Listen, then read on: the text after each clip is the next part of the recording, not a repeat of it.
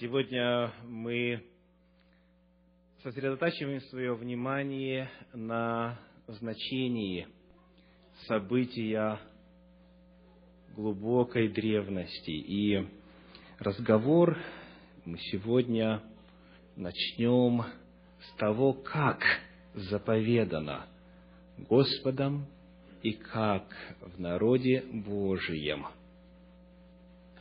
относятся к Торе, как читают ее, чем она является.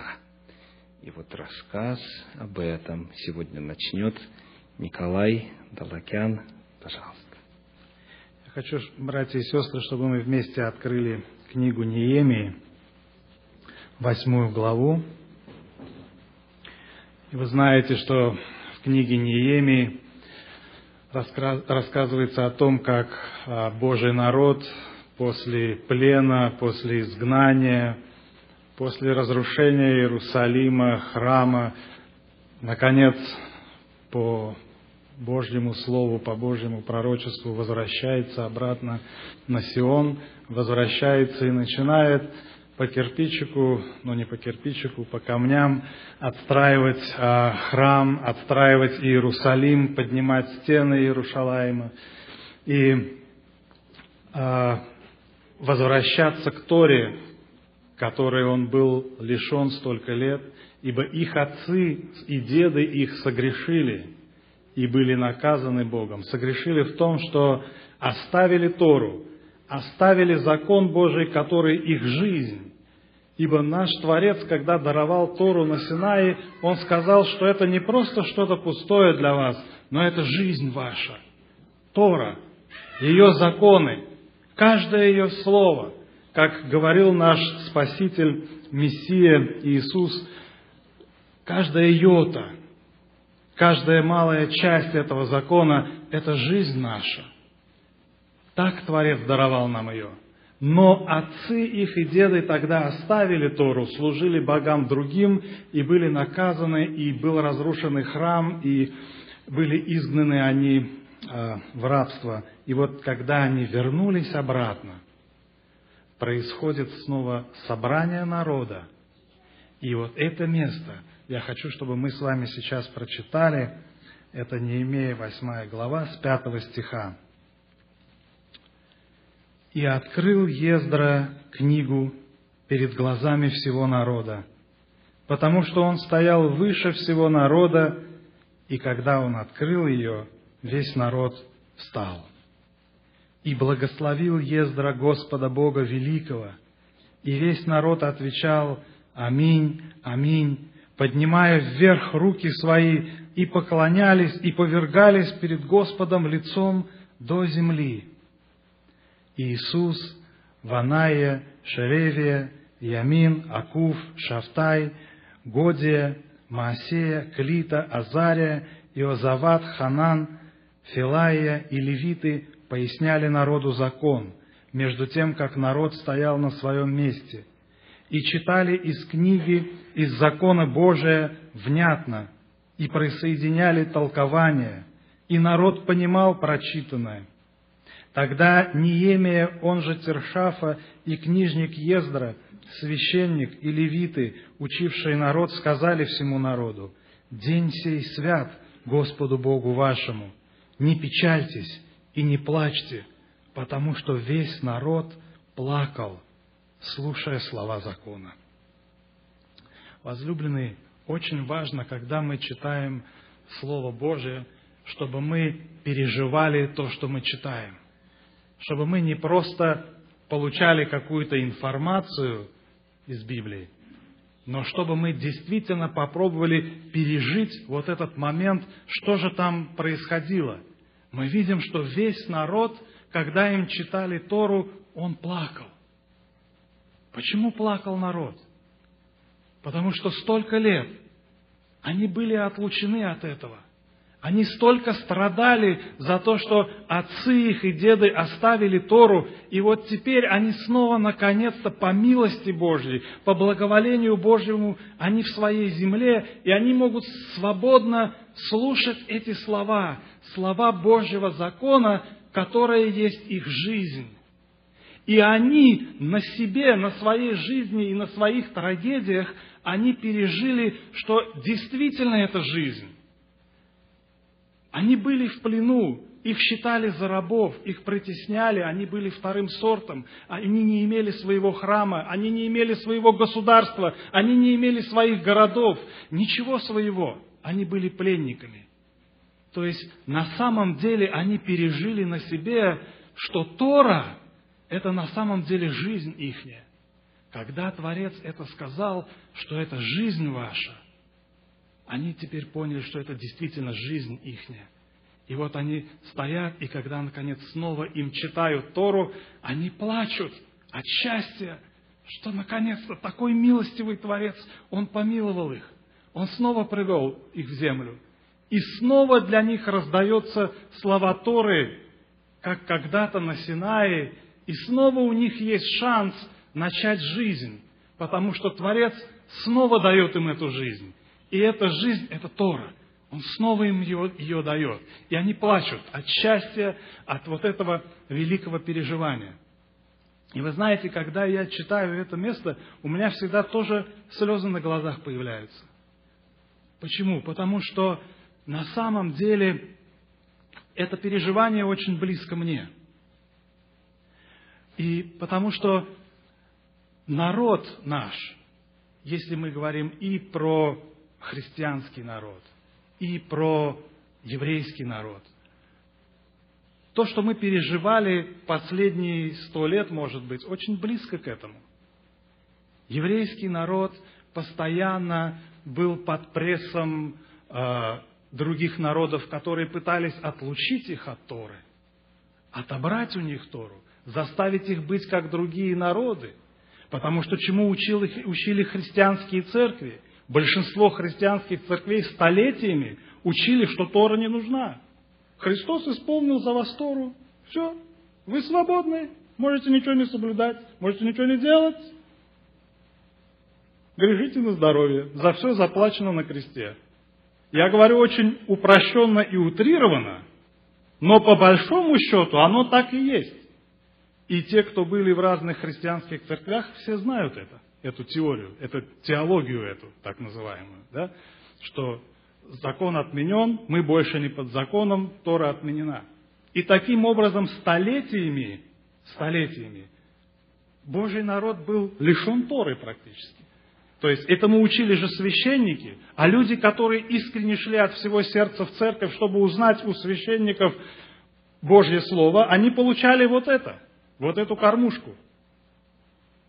И то же самое учили и евреев, и заставляли их. Потому что значило, допустим, вот в прошлые столетия, там, в средние века или там 1000 лет назад, да, что значило для еврея, например, уверовать в Иисуса Христа? Для еврея это значило отречься от Торы. Да? Вот, допустим, католическая церковь под страхом смерти заставляет еврея веровать в Христа. Что это значит для еврея? Это значит прекратить делать обрезание, прекратить соблюдать шаббат, прекратить носить цицит, кисти, которые заповедал Господь, прекратить практически делать все, что Бог им заповедал. Мог ли еврей, иудей, уверовать в такого Христа, как он преподносился церковью тогда? Это невозможно было совершенно. Для еврея уверовать в то, что учила христианская церковь, значило отречься от Бога, отречься от Его Торы. Понимаете? И вот после всех этих столетий, вот такой вот, для меня это совершенно несуразная такая смута, которая происходила в умах верующих людей, сегодня мы видим церкви Христовой, которые открывают для себя Тору и закон Божий, и находят в этом удовольствие, и приходят к пониманию того, что это жизнь. Каждая заповедь, каждый закон Бога, все, что Он сказал, делайте, это жизнь моя. Люди открывают для себя это. Целые церкви обращаются к Торе. Эти чудеса происходят сейчас, в эти последние времена, и это очень радостно. Но это вот такая радость, когда слезы идут, что неужели, Господи, Ты даешь это людям понять? Неужели, Господи, люди, которые вчера там били по столу, махали Библией, что закон отменен, неужели они сейчас действительно начинают тянуться к Торе Божией? Неужели они понимают, что когда Бог говорит, что-то делай или что-то не делай, это Он не хочет навесить на нашу шею ярмо, какое-то бремя, а Он хочет жизнь нам дать. Жизнь твоя, говорит, в этом. Делай, ты будешь счастлив, ты будешь жить, все у тебя будет хорошо. Только делай, как я говорю, как любящий Отец дает нам жизнь, наш Творец. И я хочу, чтобы, переживая вот этот момент, и сегодня у нас же такой чудесный день. День, когда мы празднуем Шавуот, праздник недель, когда Господь даровал Тору своему народу на Синае, даровал вот эту жизнь для нас.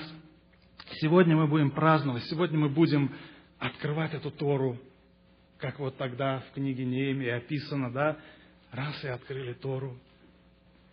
Я знаю, что большинство из вас никогда не видели, как Тору поднимают и открывают перед народом Божьим, когда ее читают на иврите, да, как это звучит. Это чудесное переживание. И я очень хочу, чтобы мы все его не пропустили сегодня. Чтобы это не было какой-то экзотикой просто, да? О, вышли, да? Какая интересная, а какая она Тора из себя, да? Она, она такая, ну, как интересно, смотрите. А вот вышел молодой человек в талите, о, классно, и кисточки висят у него. Как интересно, здорово. Чтобы это не было переживанием какой-то экзотики, но чтобы мы именно сосредоточились на том моменте, что Творец, благословенный наш Царь Небесный, дал нам слово жизни. Даровал нам Тору, чтобы мы это вкусили, чтобы мы попробовали пережить это, как пережили вот тогда эти иудеи, которые смотрели на Тору, слушали, как ее толкуют, и плакали от счастья, что им это даровано. Им это даровано. Это очень дорогого стоит, дорогие мои, потому что я многое переживал тоже на своем опыте, когда Тора открывалась для меня и ее заповеди. И, как и, я думаю, кто-то из здесь присутствующих, если не многие, кто выходцы из христианства, как бы, которые отрицают Тору, да, я слышал в свой адрес слова: «А, ты хочешь соблюдать закон? Значит, ты отрекся от Христа». Это такая железная логика. Хочешь соблюдать? Субботу соблюдаешь? Значит, все, отрекся от Христа. Ты не хочешь благодати Его, ты отрекся от Его благодати. До свидания. Понимаете? И я хочу, чтобы мы пережили и оценили вот этот момент, что мы можем свободно сидеть в этом собрании, поднимать Тору, благословлять ее, благословлять Творца, который дал ее нам как жизнь. И я хочу с вами разобрать еще один очень важный момент – в принятии Торы от Творца. Это Исход, 19 глава, 1 стих. Это очень интересный стих, потому что вы знаете, что есть разные переводы Торы, и есть получше, есть похуже, есть более сложным языком написанный, есть более современным языком написанный, есть в которых есть какие-то дополнительные слова там, есть какие-то оговорки. Этот стих очень интересный тем, что практически во всех переводах в него добавлено слово.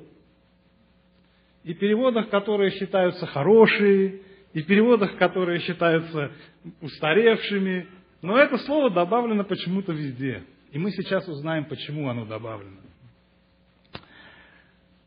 В третий месяц по исходе сынов Израиля из земли египетской, в самый день новолуния пришли они в пустыню Синайскую. И дальше описывается дарование Торы. Так вот, слово, которое добавлено, это слово «новолуние». Его нет в Торе, его туда добавили. И практически какой перевод ни возьми, оно везде вставлено. Почему? Потому что буквально Тора говорит: в этот день, То есть, как бы сегодня. Естественно, переводчики, когда переводят, они думают, что значит сегодня? Ну, не сегодня же, правильно? Значит, имелся в виду какой-то конкретный день. Ну, наверное, это был день новолуния, например, или новый месяц. То есть, что-то такое было, какая-то точка отсчета. Например, новолуние. Давай напишем новолуние. Один написал, и пошло. Все пишут новолуние. Но на самом деле это не так.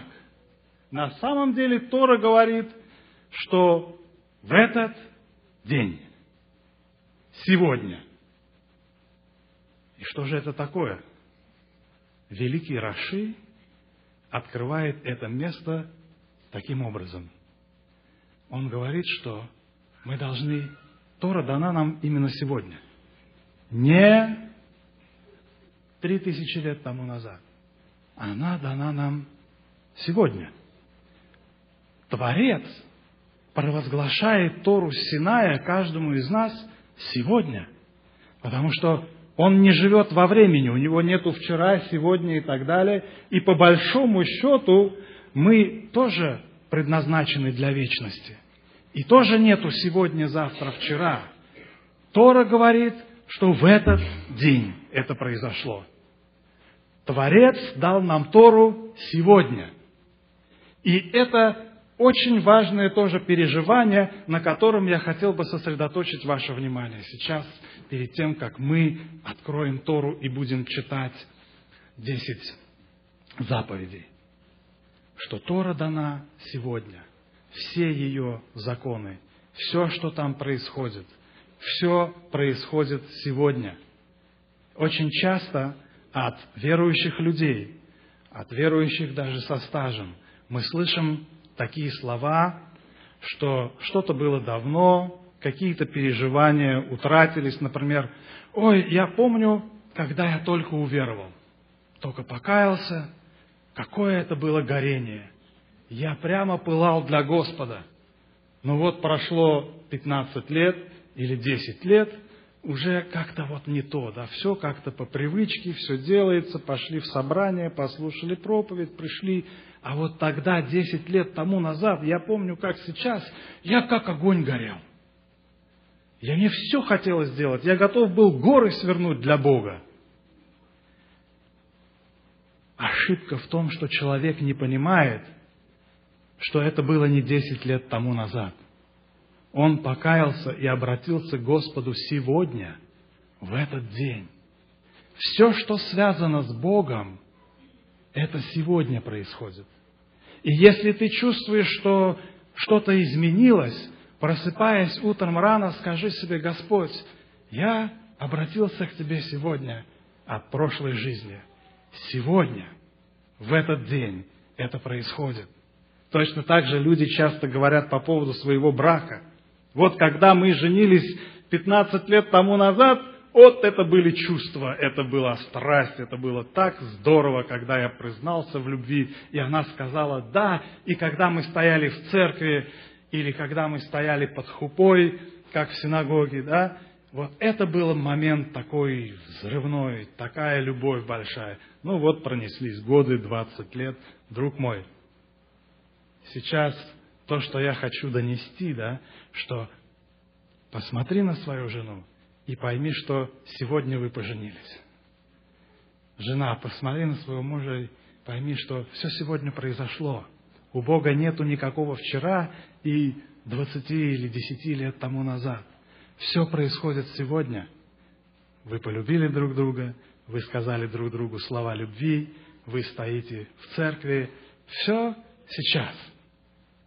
И вот точно так же Тора, которая была провозглашена на Синае, это сейчас. Вот сейчас, в праздник Шавуот, у нас Синай здесь. И здесь будет звучать 10 заповедей Торы. Здесь ее подымут перед вами, здесь благословят Господа, который ее даровал. И сейчас, сегодня, в этот день будет ваше принятие Торы. И так каждый день сегодня будет принятие Торы. Вот эти моменты, которые я хочу, чтобы мы обязательно сегодня не упустили, обязательно их пережили, соприкасаясь с Торой Бога, которая не пустое для нас, но это есть жизнь наша. Амин. Завершая сегодняшнее богослужение, посвященное празднику Шавуот, празднику Пятидесятницы, я хочу сегодня задать всем вопрос. Как связаны эти два события? Дарование Торы на 50-й день и события, описанные во 2 главе книги «Деяния апостолов» евангелистом Лукой, сошествие Духа Святого, видимым, ярким, ощутимым образом, крещение Духом Святым, исполнение Духом Святым. Есть ли взаимосвязь между дарованием Торы и произошедшим в этот же самый день излитием Святого Духа в эпоху Нового Завета? Давайте попытаемся разобраться. Мы знаем, что, как говорит Священное Писание в послании к евреям, в 8 главе, в первых 5 стихах, служения, происходившие во исполнении закона во святилище, были прообразными, они указывали на определенные события в будущем. Там говорится, что все дары и жертвы, все служения были прообразом служения в истинном небесном святилище. На что указывала Пятидесятница? На что указывал праздник Шавуот? Приглашаю вас открыть книгу Второзаконие, 6 главу, 6 стих. Второзаконие, глава 6, стих 6.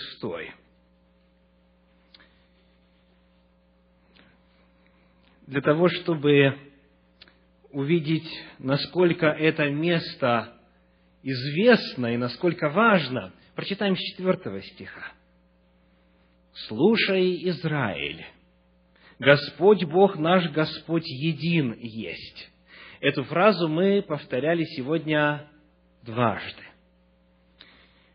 «И люби Господа Бога твоего всем сердцем твоим, и всею душою твоею, и всеми силами твоими, и да будут слова сии, которые я заповедую тебе сегодня».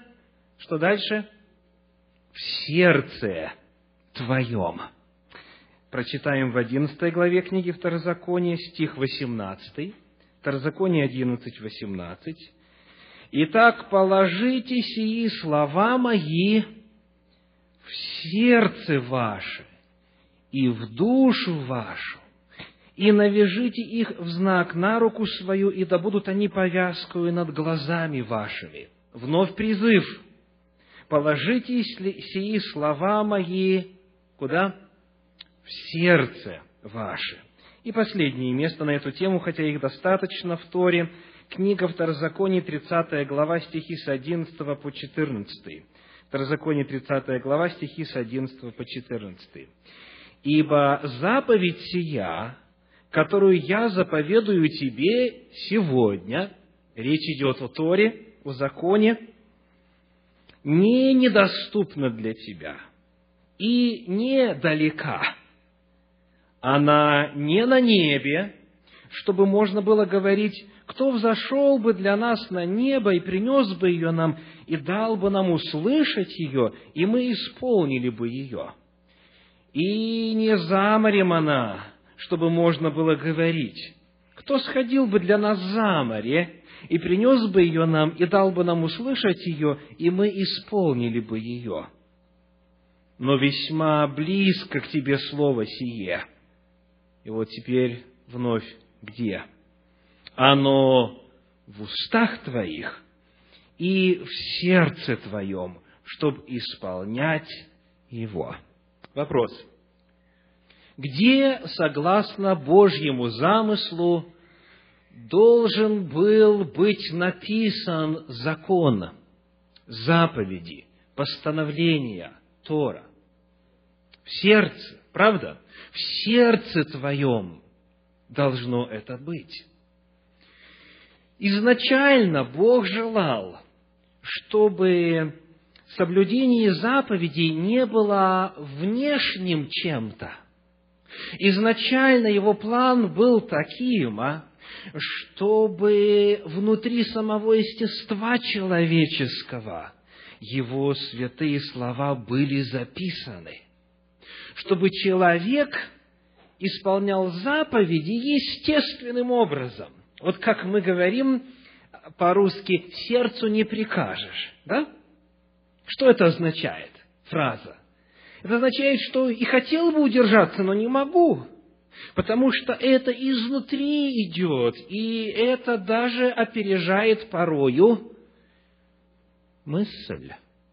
Настолько глубоко и основательно это в сердце. Вот Божий план. Когда Бог даровал Тору на горе Синай, когда Бог сам вслух произнес текст 10 заповедей, Он изначально желал, чтобы они были написаны в сердце. К сожалению, люди далеко не всегда соответствуют Божьим идеалам, правда? К сожалению, народ Божий, который слышал эти слова и который стоял там, не до конца и не все приняли этот закон в сердце. История народа Божия и история его взаимоотношений с Торой очень сложная.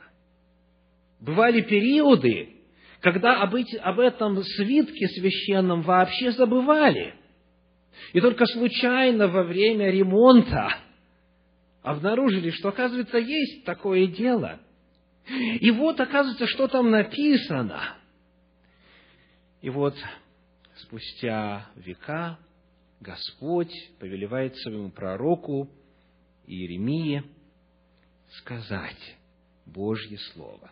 В 31 главе книги пророка Иеремии, стихи с 31 по 33 говорят.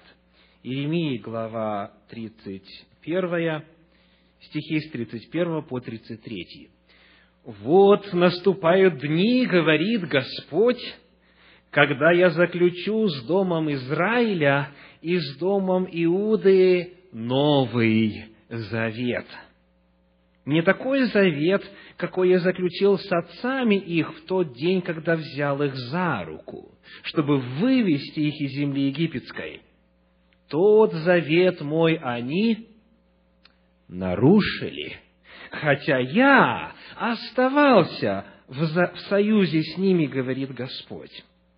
Но вот завет, который я заключу с домом Израилевым после тех дней, говорит Господь, вложу закон мой во внутренность их, и на сердцах их напишу его, и буду им Богом, а они будут его народом». Вопрос к вам. В чем новизна этого завета? Господь говорит: «Я запишу закон мой в сердце». Но изначально это где должно было быть? В сердце. Есть ли что-нибудь новое?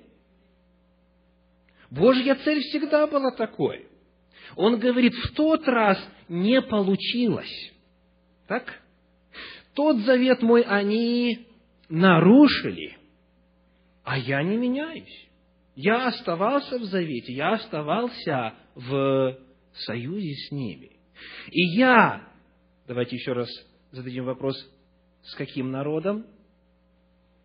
С домом Израиля и с домом Иуды, с тем же самым народом, которому я провозгласил Тору на горе Синай, с этим же самым народом я повторю попытку. То есть, он новый не по своему содержанию, завет этот новый не по условиям завета, завет этот новый по времени. Цель та же, закон тот же, заповеди те же, Господь тот же. Господь говорит, настанет все-таки время, когда мой изначальный план исполнится. Как же это все может осуществиться, чтобы закон в действительности был в сердце? Давайте посмотрим на послание апостола Павла, на его второе послание Коринфянам, 3 главу. 2 Коринфянам, 3 глава. Мы прочитаем там стихи с 3 и далее. 2 Коринфянам, 3 глава, с 3 стиха. «Вы показываете собою, что вы письмо Христово, через служение наше, написанное не чернилами, но Духом Бога Живого, не на скрижалях каменных, но на плотяных скрижалях сердца.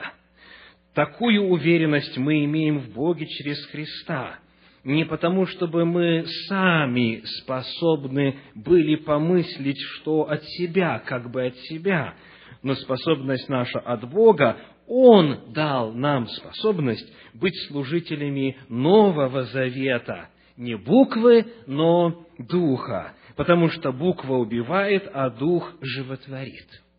Если же служение смертоносным буквам, начертанное на камнях, было так славно, что сыны Израилевы не могли смотреть на лице Моисеева по причине славы лица его приходящей, то не гораздо ли более должно быть славно служение Духа?»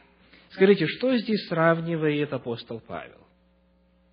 Он говорит, было время, когда закон был написан на скрижалях каменных, а теперь, в эпоху Нового Завета, не нашей способностью, а Духом Бога Живого, способностью от Бога, закон написан в сердце.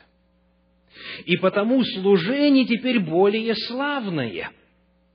Там сказано, они нарушили, они не прибыли в том завете, они нарушили завет.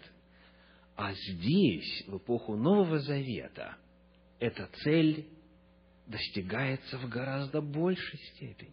Там была слава, там было славное служение, там было повиновение, было соблюдение заповедей. Но здесь, в эпоху Нового Завета, благодаря силе Святого Духа, это служение гораздо более славное. Апостол Павел утверждает, что Новый Завет, его суть в том, что благодаря Духу Святому Божий закон записывается в сердце. В послании к римлянам, здесь рядышком, об этом сказано так. Римлянам 8 глава, первые 7 стихов, Римлянам 8 глава. «Итак, нет ныне никакого осуждения тем, которые во Христе Иисусе живут не по плоти, но по Духу, потому что закон Духа жизни во Христе Иисусе освободил меня от закона греха и смерти». 3 стих 8 главы. «Как закон, ослабленный плотью, был бессилен, то Бог послал Сына Своего в подобие плоти греховной в жертву за грех и осудил грех во плоти, чтобы оправдание закона исполнилось в нас, живущих не по плоти, но по духу». Говорится о том, что закон по плоти человеческой исполнить невозможно. Закон был ослаблен чем? Плотью. Но Иисус Христос пришел, Сын Божий пришел для того, чтобы осудить грех во плоти и чтобы оправдание закона исполнилось в нас. Что значит оправдание закона исполнилось в нас? Современный перевод этого отрывка на русский язык, изданный в 2000 году Российским библейским обществом, говорит, чтобы справедливые требования закона исполнились в нас, живущих не по плоти, а по духу. Иными словами, то, к чему Господь всегда стремился, то, что Он всегда хотел видеть, чтобы закон был написан в сердце, теперь, наконец-то, в эпоху Нового Завета, благодаря силе Духа, может исполняться. Оправдание закона исполняется в нас. И вот теперь можно проверить себя, я живу по плоти или по духу. Хотите? Апостол Павел говорит, 7 стих, «Потому что плотские помышления – суть вражда против Бога, ибо закону Божию не покоряются, да и не могут». Итак, скажите, человек, живущий по плоти, покоряется закону Божию? Покоряется? Нет. Почему не покоряется? Не может покоряться. Итак, по-другому скажем, кто не покоряется закону Божию? Живущий по плоти. Вы покоряетесь закону Божию?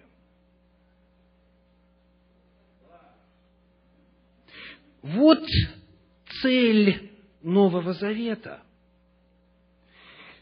Посему живущие по плоти Богу угодить не могут. Человек, будучи греховным от рождения, не может сам своей силою соблюдать Божий закон. Но Господь в день Пятидесятницы, в тот же самый день, когда Он дал закон, Он в обильной мере излил Духа Святого на землю, для того, чтобы теперь силою Духа Святого, Духа Божия, цель была, наконец, достигнута.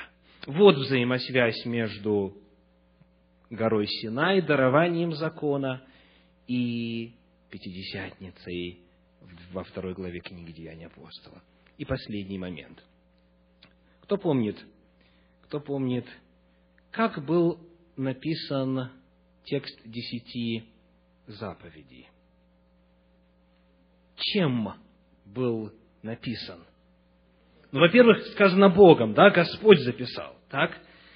Уточним, да, в книге Исход, 31 глава, 18 стих, Исход, 31 глава, 18 стих, говорит, «И когда Бог перестал говорить с Моисеем на горе Синай, дал ему 2 скрижали откровения, скрижали каменные, на которых написано было перстом Божиим». Так? 10 заповедей были написаны Божьим перстом. И вот проходит время, и когда уже Иисус Христос совершает служение. Иисус Христос совершает служение на земле. Его однажды обвинили в том, что Он все чудеса свои делает силою Вельзевула, князя бесовского, то есть не Духом Божиим, а духом зла, духом дьявольским. Итак, чьим духом соблюдал, делал, совершал чудеса Иисус Христос? Он говорит, в одном месте, в одном из Евангелий, Он задает им вопрос. Он говорит, если придет сильный, или если царство, допустим, разделится само в себе, что с ним произойдет? Оно разрушится, правда? Но если я Духом Божиим творю чудеса, то тогда достигло до вас Царствие Божье. Давайте откроем это место, чтобы мы увидели, если у вас Библия с собой. Матфея, 12 глава, стих 28. Матфея 12:28. «Если же я Духом Божиим изгоняю бесов, то, конечно, достигло до вас Царствие Божие». Матфея 12:28. «Если же я Духом Божиим изгоняю бесов, то, конечно, достигло до вас Царствие Божие». Итак, поскольку это очень важно, еще раз задам вопрос. Как Иисус творил чудеса? Повторим. Духом Божиим. Очень хорошо. А теперь давайте посмотрим, как эти же самые слова Иисуса Христа передаются евангелистом Лукой. Лука, 11 глава, 20 стих. Если Библия у вас с собой, откройте. Луки, 11 глава, стих 20. «Если же я перстом Божиим изгоняю бесов, то, конечно, достигло до вас Царствие Божие». Очень интересно, правда?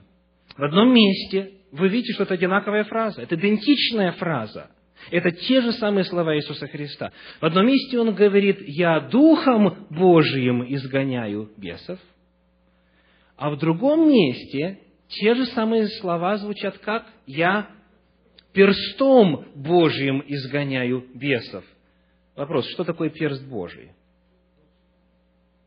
Перст Божий – это Дух Божий.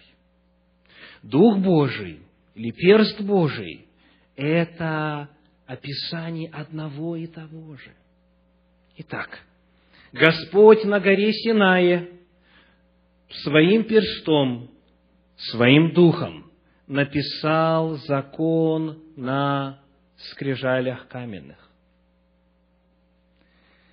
В день Пятидесятницы этот же самый Дух, Дух Божий, Дух Святой, низошел на землю для того, чтобы выполнить ту же самую миссию.